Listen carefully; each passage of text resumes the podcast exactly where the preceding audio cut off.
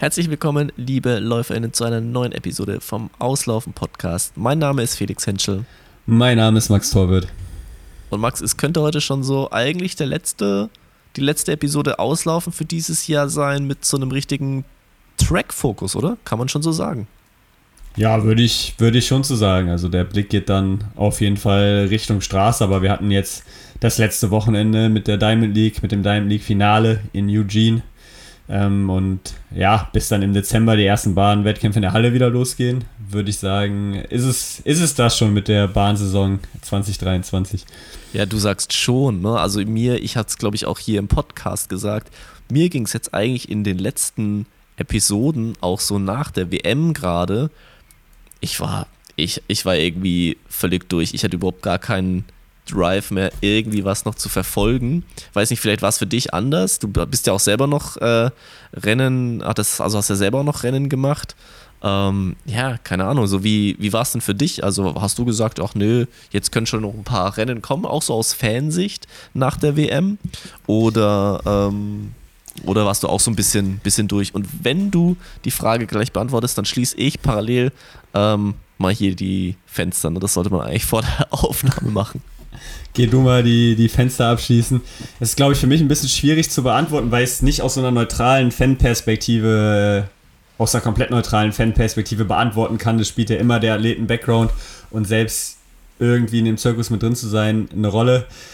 Auf meine eigenen Wettkämpfe hatte ich noch extrem Bock. Gleichzeitig hatte ich natürlich auch extrem viel Stress die letzten Wochen, aber was das Zuschauen anging, ich habe auch abgeschaltet, muss ich ehrlich sein. Also ich habe das jetzt auch alles hat ein bisschen was verfolgt, was jetzt noch in Eugene passiert ist, aber nicht, wie ich es sonst verfolgen würde. Und ich muss auch sagen, ich weiß nicht, ob das jetzt einfach Müdigkeit aus der ganzen Saison ist. Also ich werde morgen in Urlaub fahren und habe dann jetzt auch mal meine, meine Offseason oder woran es genau liegt, aber ich konnte mich auch irgendwie nicht für diese erneuten Weltklasse-Leistungen, die wir da in Eugene gesehen haben, begeistern. Also ich finde irgendwie, ja, es gab so viele Weltrekorde und krasse Leistungen diese Saison dass irgendwie das ja schon fast irgendwie nichts mehr Besonderes ist auf eine Art und Weise. Hm. Ähm, mhm. Aber vielleicht liegt es auch einfach nur daran, dass ich einfach echt einen Break brauche und ähm, ich komme in zwei Wochen wieder und es ist, ist was ganz anderes. Deswegen ist es ein bisschen schwierig zu beschreiben, aber irgendwie, ja, ich meine, was, was Segai da gemacht hat in, in Eugene, ähm, fast die erste Frau geworden, die unter, unter 14 Minuten läuft. Ähm, ich meine, das ist ja Wahnsinn. Also, das ist ja unglaublich, auch wie dieser 5000 Meter Weltrekord der Frauen sich allein in diesem Jahr äh, gesteigert hat. Von den Diamond League Rennen in Paris, dann in London das schnelle Rennen, dann äh, beim ISTAF kurz davor gewesen, geknackt zu werden und, und jetzt ähm, wird auf einmal fast unter 14 Minuten gelaufen.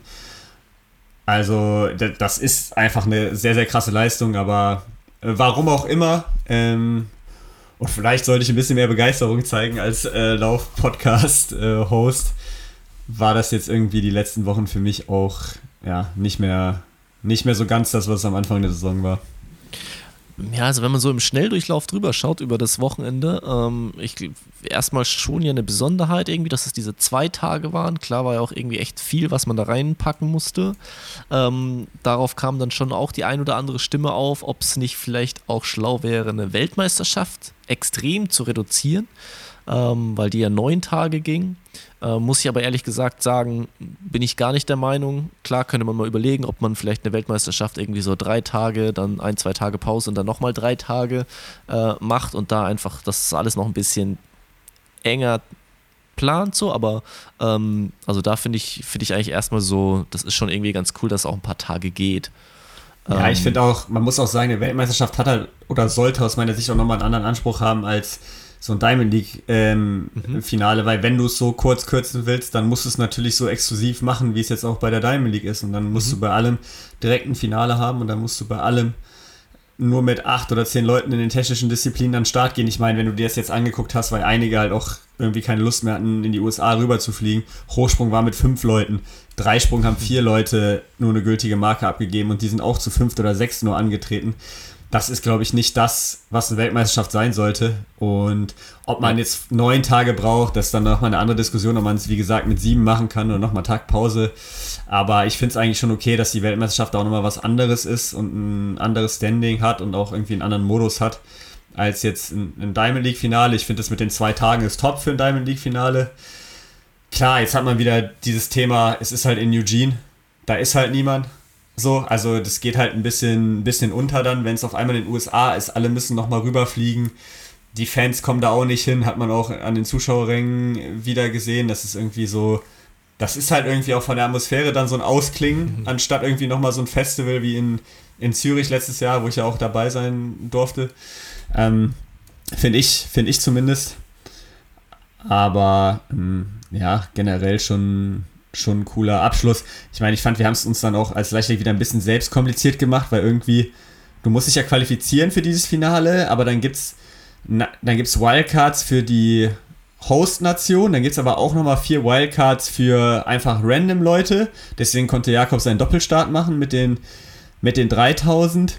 Und dann gibt es da wieder unterschiedliche Regeln der eine kann irgendwie Diamond League-Sieger werden, aber kein Preisgeld werden und die andere Wildcard kann kein Diamond League-Sieger werden, aber das Preisgeld bekommen. Und wo ich mir auch schon wieder dachte, so wie kompliziert wollen wir das Ganze äh, noch machen. Ähm, ja. Und dann, dann auch so Geschichten, wo ich den Sport dann manchmal nicht verstehe. Ich meine, das ist ein Diamond League-Finale, also eigentlich unsere höchste Wettkampfserie abseits von nationalen, also oder von den Weltmeisterschaften und Olympischen Spielen. Und es ist irgendwie möglich, dass eine Woche vorher von der 5000 auf eine 3000 gewechselt wird. Nur weil Jakob das so möchte und Nike. Also das sind dann einfach wieder auch Dinge, die ich nicht verstehe. Ähm, aber Sport, Sport wurde auf jeden Fall guter geboten. Ja, also ich finde auch, lass uns mal ganz kurz da drauf äh, blicken. Du hast ja gerade schon gesagt, Rudolf Zegal läuft einfach eine 14 glatt.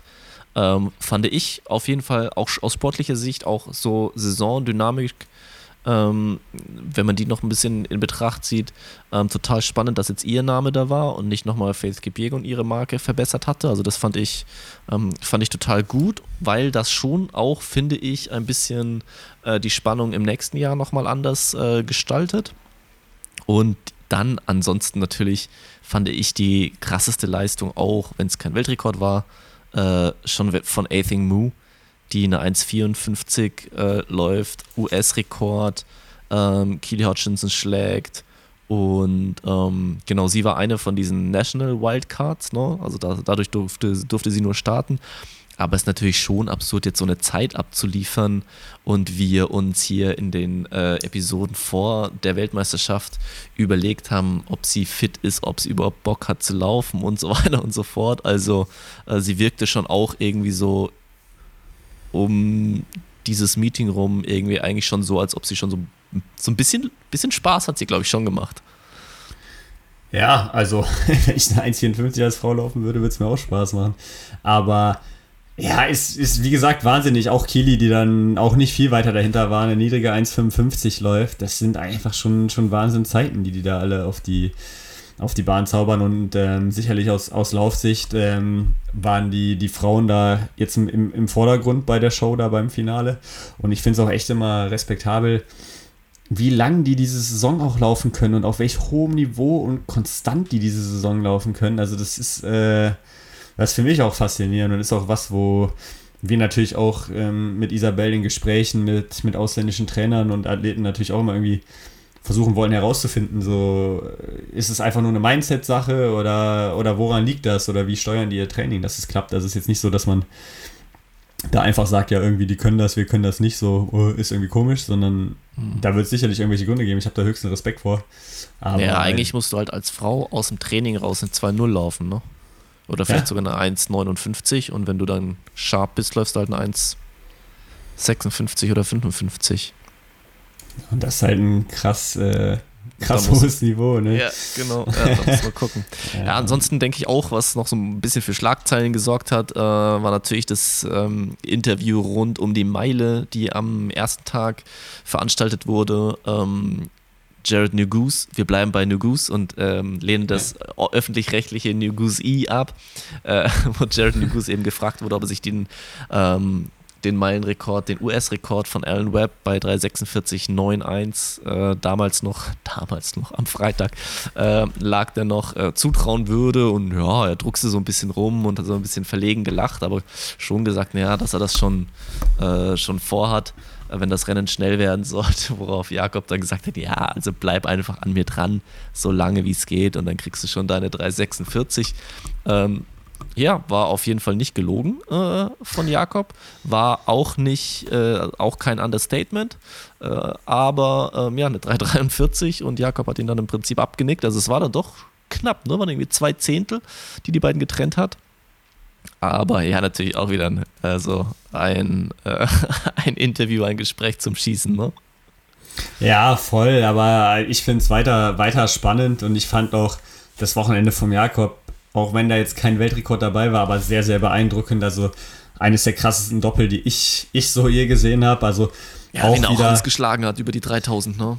Ja, das ist das eine, aber auch, dass er es dann trotzdem immer wieder auch von, von vorne macht und auch da in Eugene, die, die Pacemaker waren in beiden Rennen nicht so super lange dabei. Das war nicht der perfekte Pace-Job, den du irgendwie in anderen Diamond-Rennen schon hattest. Und dann hat er, haben alle auch ein bisschen erzählt, dass schon auch ein bisschen Wind ging auf der Gegend gerade und er kontrolliert es dann trotzdem und eine Goose kommt trotzdem nicht an ihm äh, vorbei. Ähm, und ich sage mal so, wenn er den Weltmeistertitel über 1500 äh, holt, dann reden wir für, von einer der, der grandiosesten Saisons aller, aller Zeiten. Ja. Ähm, das Sternchen ist da jetzt halt da, aber auch die am nächsten Tag dann wiederzukommen, die 3000, die sind brutal angelaufen, den ersten Kilometer, dann war der zweite langsam in der 231. Also, ne, an Anführungszeichen langsam. Und dann hauen die da wieder eine Schlussrunde raus und er kontrolliert es dann auch da wieder von vorne und schafft es dann tatsächlich auch noch um eine Hundertstel das Ding irgendwie ins Ziel zu rennen in der im 7, 3 und 23. 22. Ja. Ah, das ist wirklich, also ja, das sind einfach Zeiten, wo du echt so ein bisschen dann auch nur staunen kannst. Äh, mhm. auch, auch Grant Fischer, ähm, der dann auch nochmal eine 7,25 gelaufen ist. Äh, Grial war eine 7,29. Das ist dann eher nochmal in dem Bereich, wo man sagt, okay, da könnte man sich noch irgendwie vorstellen. Ja, Grant Fischer quasi vom, quasi vom Ergometer, ne? Ja, also ich meine, er ist ja dann die, die zweite Rennen in Europa davor schon äh, gelaufen. Ja, Barretto, glaube ich, war schon eine ganz okay 3000. Genau, ja, ja 733. Ähm, war ja auch in St. Moritz davor, aber da hat er natürlich wieder auch gezeigt, ähm, wenn du da im falschen Moment nicht fit bist oder ein bisschen verletzt bist bei, vor so US-Champs, dann, äh, dann bist du halt auf einmal schnell raus bei einer Weltmeisterschaft, obwohl du einer der Besten der Welt bist. Ähm, und das hat er wieder unter Beweis gestellt. Also ja, waren schon, waren schon spannende Rennen da. Und auch in den anderen Disziplinen geht es ja ab. Ne? Also das ist ja auch irgendwie das Verrückte. Dann Mondo springt da wieder Weltrekord und ähm, 400 Hürden, krasses, krasses Battle zwischen Ray, Benjamin ja. und Warholm, ne? Also das ist, äh, das ist weiter verrückt. Ja, ja. Ähm, mit dem Blick Richtung nächstes Fra Jahr. Frage, ja. Frage noch kurz. Wie fandst du die Nike-Trikots? Äh, stimmt, ja, wollte ich auch mit dir besprechen. Ähm, underwhelming, würde ich sagen. Also, also, für mich, für mich ist ein bisschen die Frage, ich, wir hatten auch ein bisschen eine Umfrage gemacht hier, dann, dann wir hatten abends nach dem, nach dem Tübinger Erbelauf am Sonntag äh, noch eine Runde Flunkyball gespielt und dann äh, nebenbei ein bisschen Handy laufen lassen. Und äh, hatte ich auch mal gefragt, äh, gerade wie die. Me Felix, du kennst nicht Flunkyball. Nee. Du bist zu alt. Zu alt oder zu sehr Profisportler? Eins von, eins von beiden. Na gut, dann Flunky, es lieber. Flunkyball ist äh, ein alkoholisches äh, Spiel mit Ball, Flasche, ja, quasi. Ja. Ähm, die Jugend da draußen wird es kennen. Alles auf klar. jeden Fall. Man kläre mich äh, auf. Ja, wir werden dich dann nochmal aufklären. Jedenfalls, äh, die Bills waren auch nicht so begeistert von den Trikots ich sag mal so, die sahen für mich schon sehr stark nach Oregon-Farben halt aus, logischerweise, also mit ah, diesem okay. grün, grün-gelb. Und ich habe mich ein bisschen gefragt, also wenn die jetzt nur für dieses Diamond League-Finale waren, so ein Sonderding wegen Oregon, Eugene, Nike, mhm. dann finde ich es okay.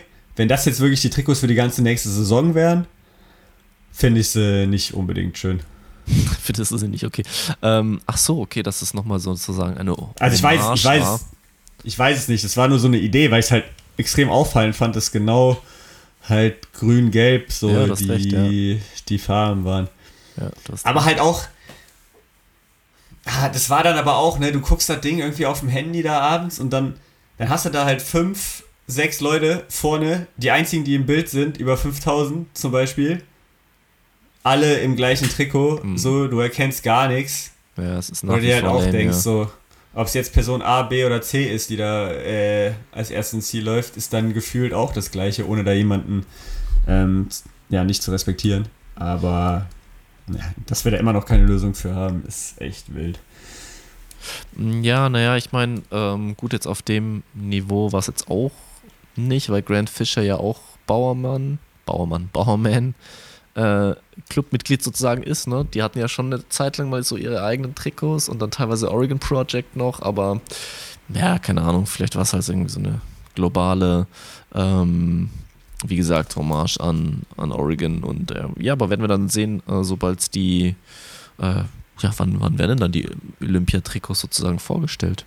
Schon Schon jetzt ja, im Herbst also dann noch, oder? Normal, aber die kommen ja immer alle irgendwie unterschiedlich raus. Also bei New Balance ist es meistens so, dass die dann zur, zum New Balance Indoor Grand Prix im Februar okay. rauskommen, mhm. äh, die neuen. Wie die anderen Marken das machen werden, äh, weiß man nicht genau, ob die irgendeinen der großen Marathons tatsächlich dafür schon, äh, schon nutzen wollen. Aber wie ist es denn bei wegen Nationaltrikots? Das meinte ich jetzt eigentlich eher. Ach so, die Nationaltrikots. Sind doch auch ja, alle gut, vier Jahre jetzt dann anders. Ja, das weiß ich tatsächlich nicht, ob die äh, ob die dann zum Januar auch, also ob wir die quasi dann äh, für die Hallenweltmeisterschaft zum ersten Mal sehen. Mhm. Oder ob die tatsächlich ähm, dann erst wirklich zu, zu Olympia das erste Mal im Einsatz äh, sein werden. Kann ich mir eigentlich nicht vorstellen. Also ich glaube, spätestens zur Europameisterschaft Outdoor wird man die sehen. Mhm. Ähm, ich habe keinen Plan, Felix. Aber ich habe auch generell keinen Plan, was da im DLV so passiert. Deswegen ich lasse die da mal machen in Darmstadt. Mm, okay. Ähm, aber du bist halt stellvertretender Athletensprecher. Also ein bisschen was wirst du ja schon. Ja, gut, aber es gibt ja nur noch einen Unterschied zwischen auf dem Papier weiß man, was die da machen und da muss man ja noch irgendwie eine Sinnhaftigkeit verstehen hinter den Dingen, das, die die machen. Das ist was anderes. Das ist so, was anderes. Also zwischen informiert sein und verstehen liegt gerade ein ganz, ganz großer Graben. ähm, jetzt habe ich, ich habe gerade schon so versucht, so ein bisschen die Brücke zu bauen. Ähm, nächstes Jahr Olympische Spiele. Ähm, so große Veränderungen finde ich in den Machtstrukturen sozusagen auf der Laufbahn gab es jetzt eigentlich gar nicht, hätte ich jetzt gesagt, wenn man sich so die gesamte Saison mal ähm, ja, gut. vor Augen führt, gibt es irgendwie so ein neues Talent, was in die Weltspitze vorgelaufen ist, wo wir sagen, okay, das hat, war so, so bei Hönig, äh, Hönig, bei König, nicht König der Löwen, bei Höhle der Löwen würde man sagen, so, so ein Disruptor. Ja, aus, Deu aus deutscher Sicht, Olivia Gerd okay. ist die eine, die du halt nennen musst. Mhm. Aus ähm, internationaler Sicht muss ich jetzt mir einmal kurz durch den, durch den Kopf gehen lassen, aber nicht, also es gibt keinen, der irgendwie jetzt wie, wie Phoenix aus der Asche da aufgestiegen, mhm. aufgestiegen ist, aber ja. äh, die Entwicklung von einem Norders, wenn man jetzt 1500 okay. Meter Männer sich ja. überlegt, war sicherlich so nicht ähm, vorhersehbar, dass ein Grial über 5000 so stark mitspielt, ähm, auch, also das ist nochmal bestätigt das letzte Jahr, ähm, fand ich jetzt krass. Ähm, bei den Frauen Kara McGean hat sich auch echt nochmal auf ein neues Niveau gehoben bei den 1500 der Frauen, auch wenn die jetzt auch nicht aus dem Nichts natürlich, natürlich kommt. Ähm, also ich glaube, es gibt einige, die so ein bisschen aus der, aus der zweiten Reihe oder ich sag mal aus, ich bin Top 10 der Welt, aber halt nicht Top 3 der Welt, sich mhm. so ein bisschen nach vorne gekämpft haben. Mhm. Äh, hast du da sonst jemanden auf dem Schirm, wo du sagen würdest, der hat dich jetzt die Saison irgendwie komplett überrascht? Nee, eben, nee, eben eigentlich auch gar nicht so. Ähm, ja, klar gibt es schon so einzelne Leistungen, ähm, über die man dann schon irgendwie so gestaunt hat, ne? Genauso wie du sagst, dass so ein, so ein Sprung eben so aus der, aus der zweiten A-Reihe sozusagen in die erste A-Reihe ist.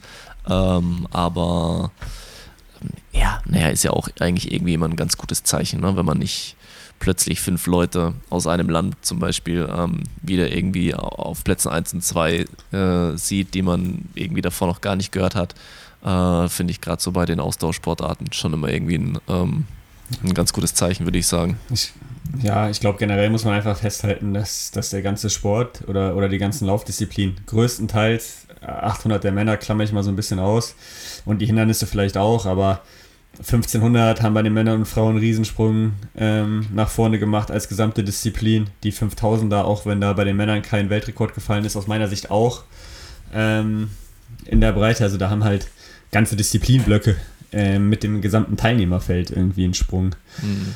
nach vorne gemacht. Ähm, einen Sprung, den wir ehrlicherweise als Deutsche jetzt dieses Jahr erstmal verpasst haben. Ähm, natürlich, wenn Robert Faken fit bleibt, ja, aber sieht vielleicht no? zumindest da anders aus und ist halt noch wieder ein Einzelfall und ist halt eben auch ein Wenn, genau. Genau. Aber ähm, lass da gleich mal einhaken. Äh, Sportministerkonferenz stellt Feinkonzept der Spitzensportreform vor.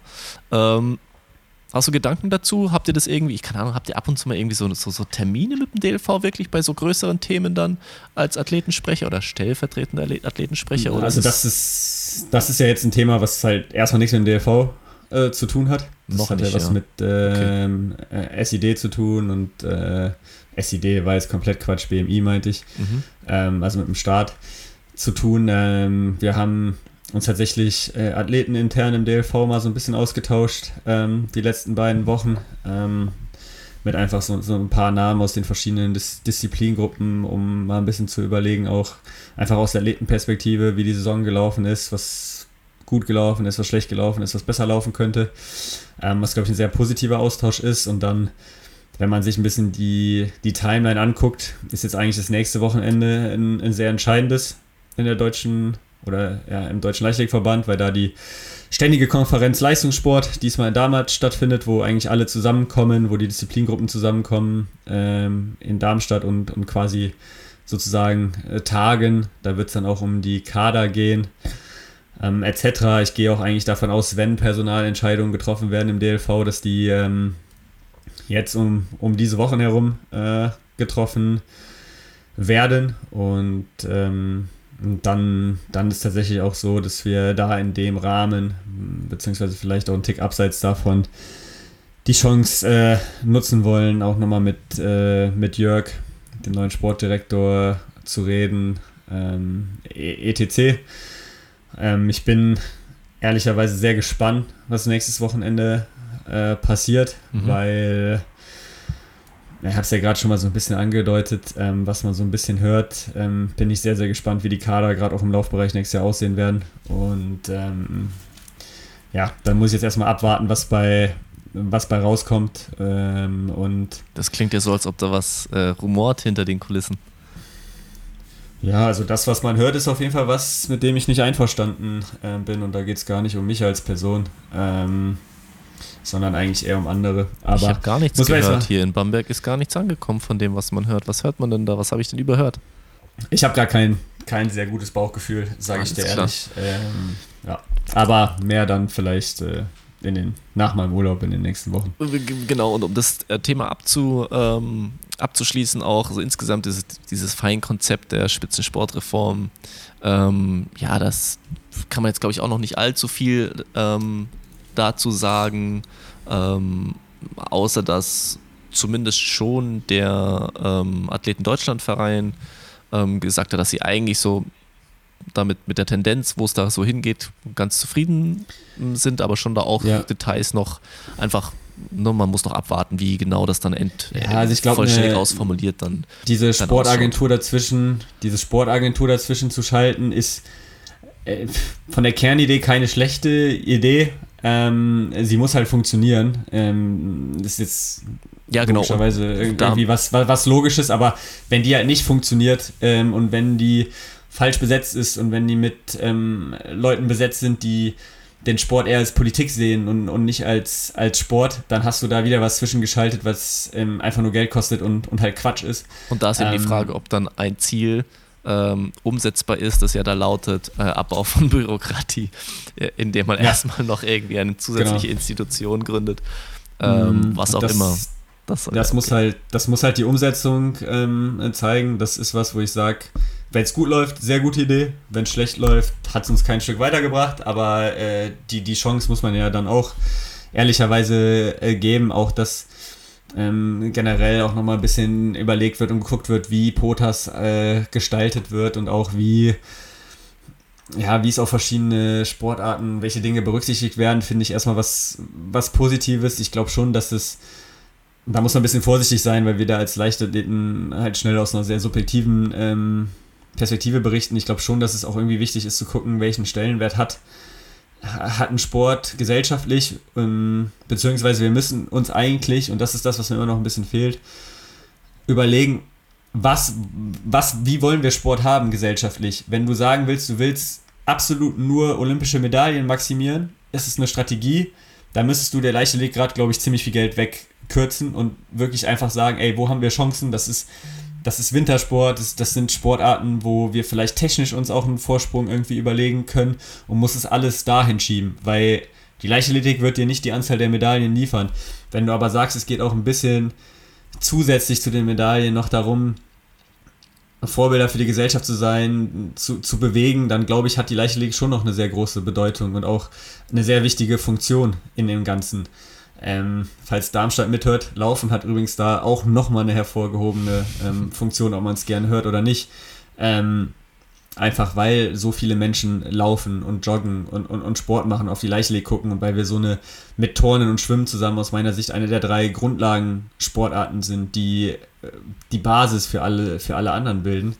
Ähm, ja, und da fehlt mir irgendwie noch so die klare Aussage und, und irgendwie die, die klare Strategie dahinter. Nicht, dass ich jetzt, ähm, ich kann meine persönliche Meinung haben, ich kann jetzt nicht für alle sprechen, auch nicht sagen, was am Ende besser oder, oder schlechter ist ähm, für ein Land. Aber ich glaube, das ist eine Diskussion, die wir, die wir haben müssen und du musst eigentlich auch Sport hm, dir irgendwie mal überlegen und auch aus Leichtathletik-Sicht überlegen, ja, wir sind, wir sind gerade weit weg vom Weltmaßstab und natürlich werden wir alles dafür tun und wollen wir da hinkommen und das muss auch irgendwo der Anspruch sein, aber es muss auch eine Wertigkeit haben, so eine Europameisterschaft abzuliefern wie in in München und vielleicht auch nächstes Jahr in Rom, weil das eine Gesellschaft genauso, wenn nicht sogar mehr, bewegen kann und weil das für die Athleten auch ein, ein Anspruch ist, diesen, diesen Sport weiterzumachen. Also, ja.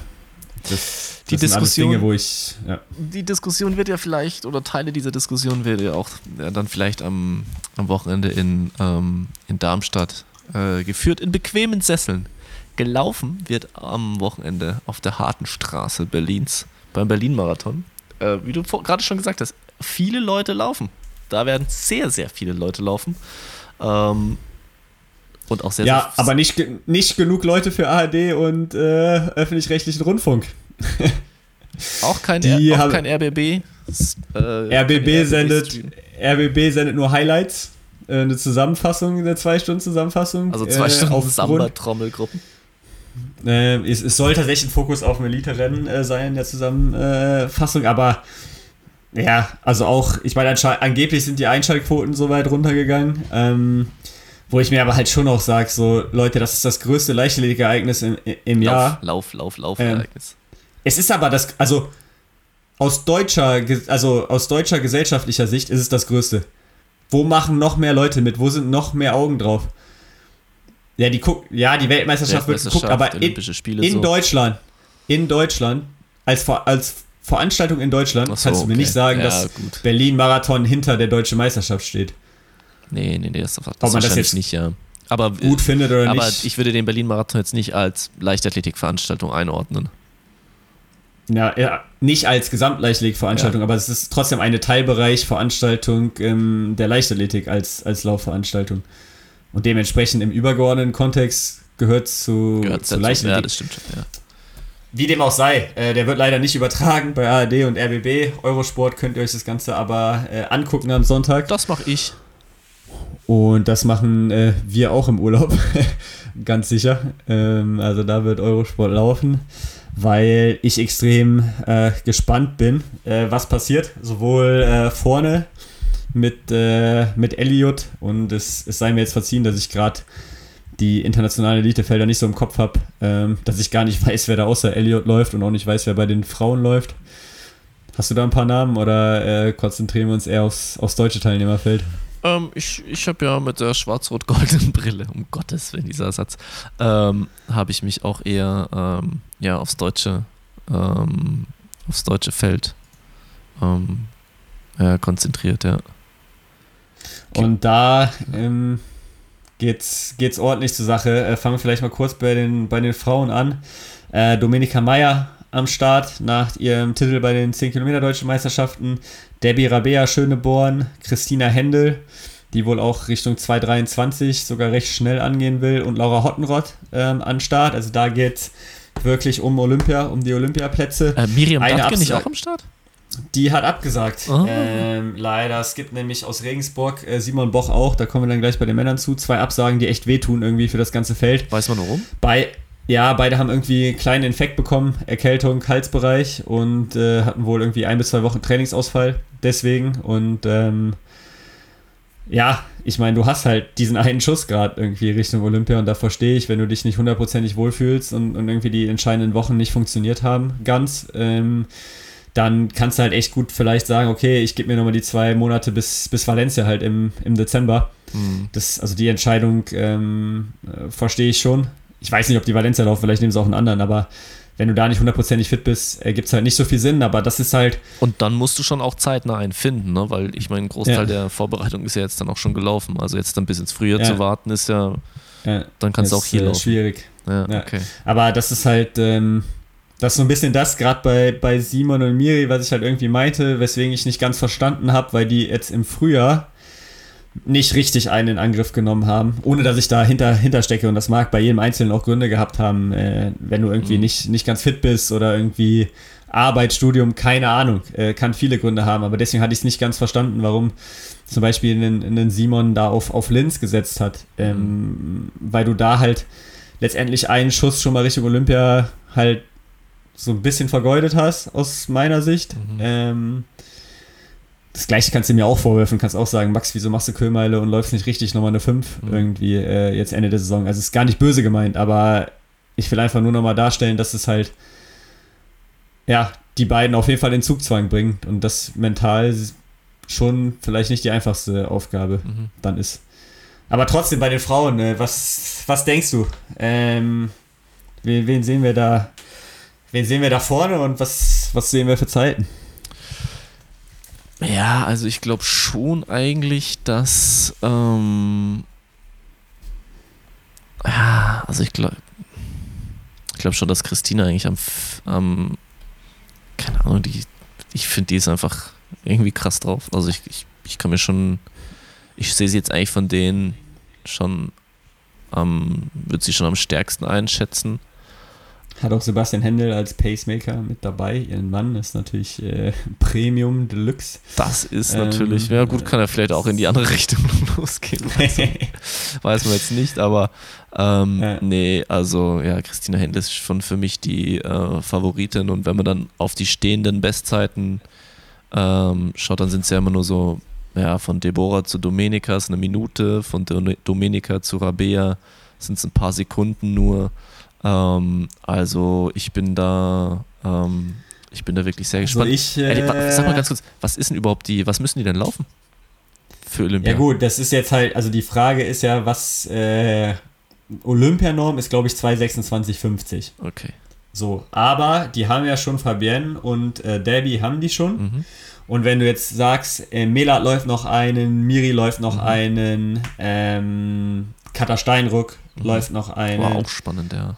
Ähm, dann reicht halt nicht die Olympianorm. Die Olympianorm wird nicht reichen bei den Frauen. Und Ja. ich denke, die Zeit, auf die du dich eigentlich so ein bisschen äh, einschießen musst, ähm, ist so ein bisschen die von, von Fabienne Königstein, die 225,48. Ähm, also da wäre es sicherlich schon gut, wenn du, wenn du da Drunter drunter, bleibst. Ähm, dass du da als erste oder zweitbeste Deutsche aus dem Wochenende halt, halt rausgehst. Ähm, wie gesagt, ich habe gehört, dass Christina sogar Richtung 223 angehen will, Mhm. was ich schon recht mutig finde. Ähm, ich würde einen anderen Tipp wagen. Ich sage, dass Meni Meyer als, äh, als schnellste Deutsche da, da rauskommt. Mhm. Ähm, ich sehe aber tatsächlich sie und Christina ähm, da schon ein bisschen in der, in der Favoritenrolle im Vergleich zu den anderen dreien. Ähm, Aber es kann natürlich viel passieren. Es ist Marathon, ähm, das, das wissen wir. Und es wird spannend sein zu sehen, ob die alle in einer Gruppe angehen. Ähm, ich glaube nicht, wenn, wenn Christina wirklich die 223 angeht, dann werden die anderen da, glaube ich, erstmal nicht mitgehen. Das kann ich mir nicht, äh, nicht vorstellen. Und ähm, ja, ich hoffe, dass wir da eine, dass wir da auch ein ganz gutes Kamerabild äh, bei den Frauen auch haben werden. Wir können ganz kurz ähm, äh, noch ganz vorne sagen, bei den Frauen auch sieben äh, Läuferinnen mit Zeiten unter 2,20 gemeldet. Ganz vorne Tigis Assefa mit einer 2,15,37, äh, fast zwei Minuten schneller gemeldet als die zweite äh, Sheila Chepkiriui. Ähm, also vorne Äthiopien gegen Kenia.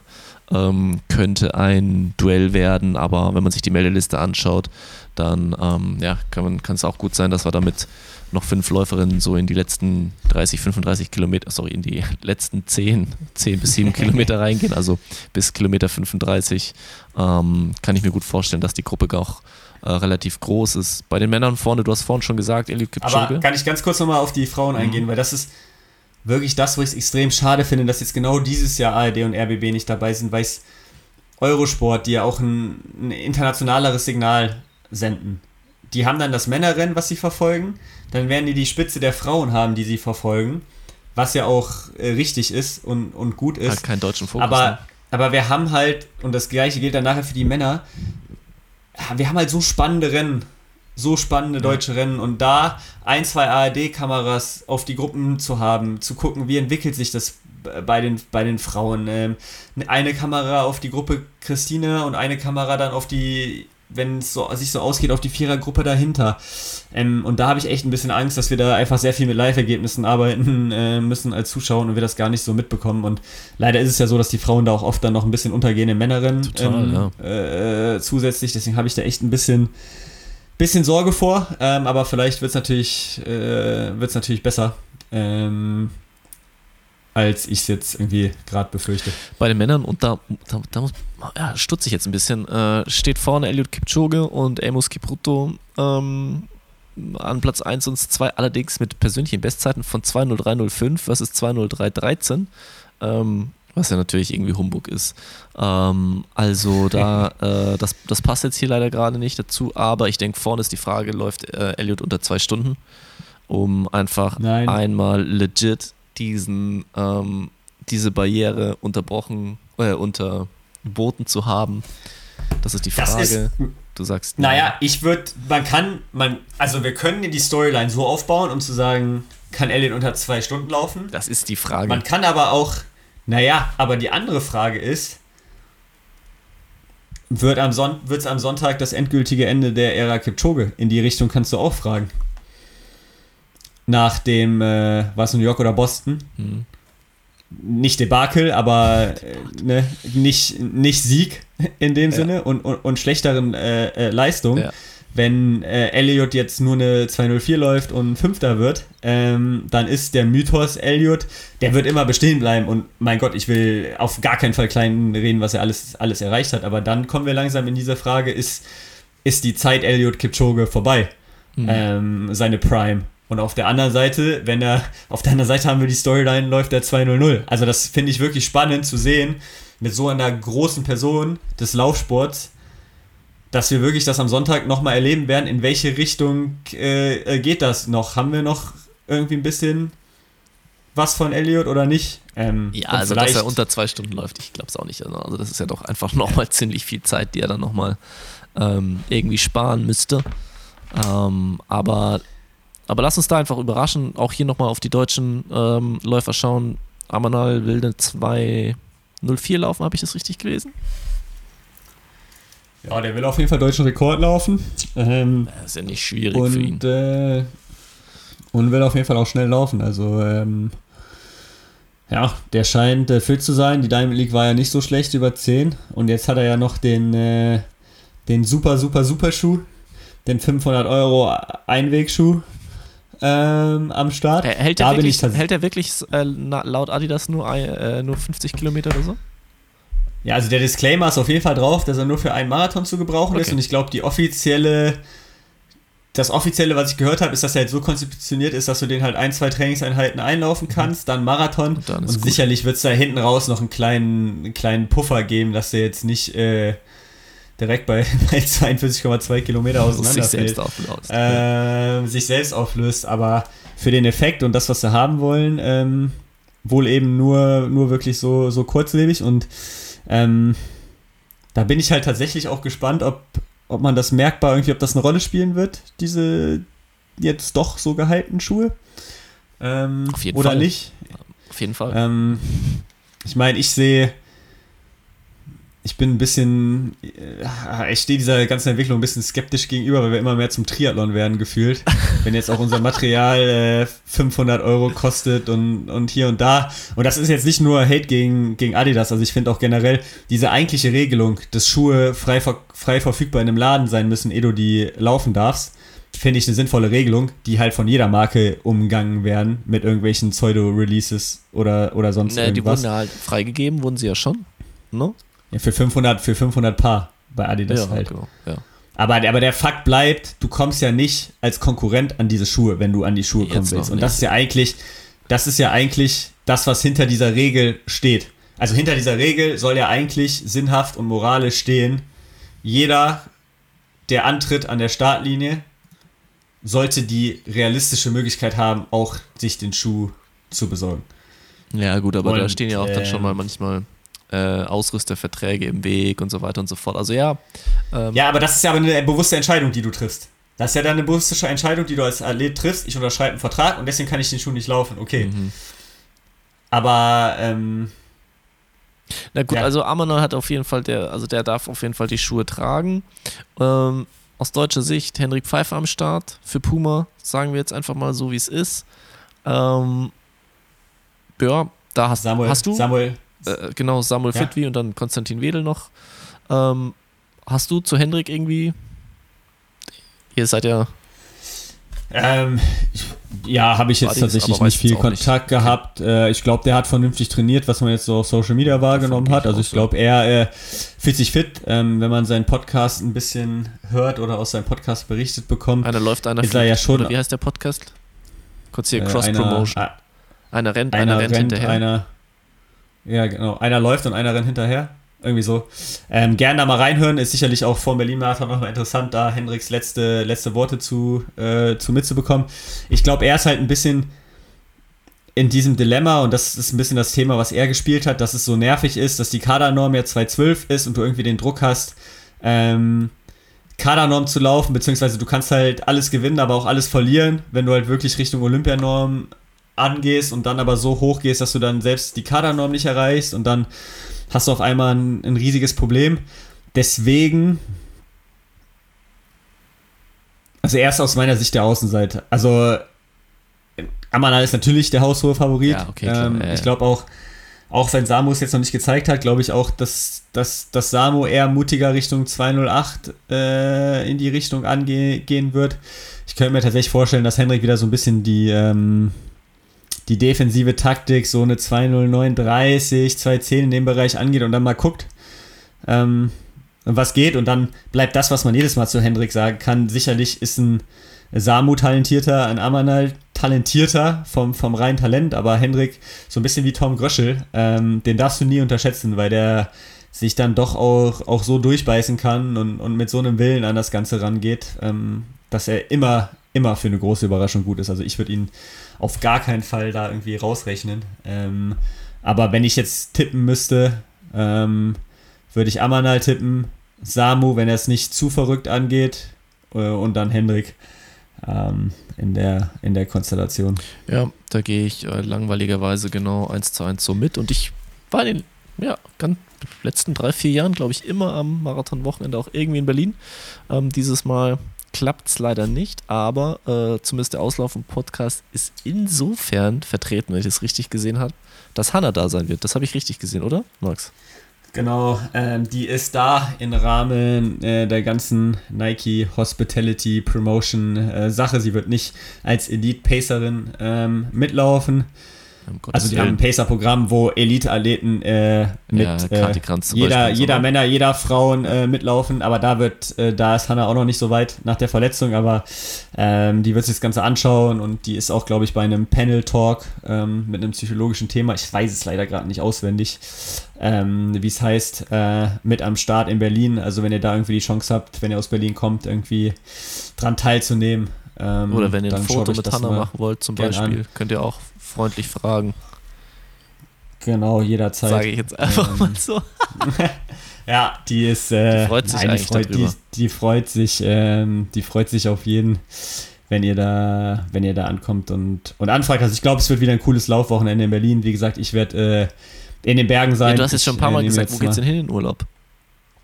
Äh, in die Dolomiten, uh. äh, auf die Seiser Alm, in die Berge, bisschen wandern, bisschen Wellness. Äh, einfach auch mal acht Tage, bisschen abschalten. Ähm, genau, Handy auch mal ein bisschen zur Seite legen mhm. und äh, ja. Und auf dem iPad. Dann. Oder auf dem iPad dann Eurosport gucken. genau, äh, das ist der Plan. Nee, aber als Ziel ist wirklich jetzt einmal rauszukommen. War jetzt anstrengend die letzte Woche. Am, am Sonntag noch den Erbelauf irgendwie gut zu Ende, gut zu Ende gebracht. Ja. Und äh, der übrigens, Geheimtipp, ne? Leute, Tübinger Erbelauf, einfach wirklich Wahnsinnsstimmung. Sehr schwierige Strecke, aber die haben immer äh, verkaufsoffenen Sonntag und umbrisch provinzialischen Markt. Das heißt, du hast die Leute eh in der Stadt und es geht durch Markt? die Stadt. Umbrisch provinzialischer Markt. Aha. Irgendwie so Italien, Frank Frankreich, keine Ahnung. Mhm. Kenne ich mich auch nicht aus mit sowas. Ähm, aber sorgt halt dafür, dass wirklich die Strecke komplett belebt ist, ähm, was echt richtig Spaß macht. Also ähm, wenn ihr irgendwann nochmal einen Zehner, der zwar sehr bergig ist und deswegen auch immer anstrengend ist, egal äh, ob man vorne ist oder nicht, ähm, Bock habt, da mal einzulaufen, ähm, ja, merkt euch den mal. Ähm, vielleicht für nächstes Jahr schon mal ein bisschen vor. Ist auf jeden Fall ein sehr cooler, cooler Lauf. So schaut's aus. So, und jetzt ähm, reicht's mit dem Auslaufen? Ja, Oder? ich gehe jetzt auch Abendessen. Ja, das, das machen wir jetzt mal so. So, Leute, also genießt das Berlin Marathon-Wochenende. Und äh, ja, natürlich allen Leuten, die laufen, ähm, ganz viel Spaß und Freude. Und äh, ja, Max, dann hören wir uns in zwei Wochen wieder und mal gucken, wer mich nächste Woche beim Auslaufen begleitet. Ich werde schon jemanden finden, denke ich.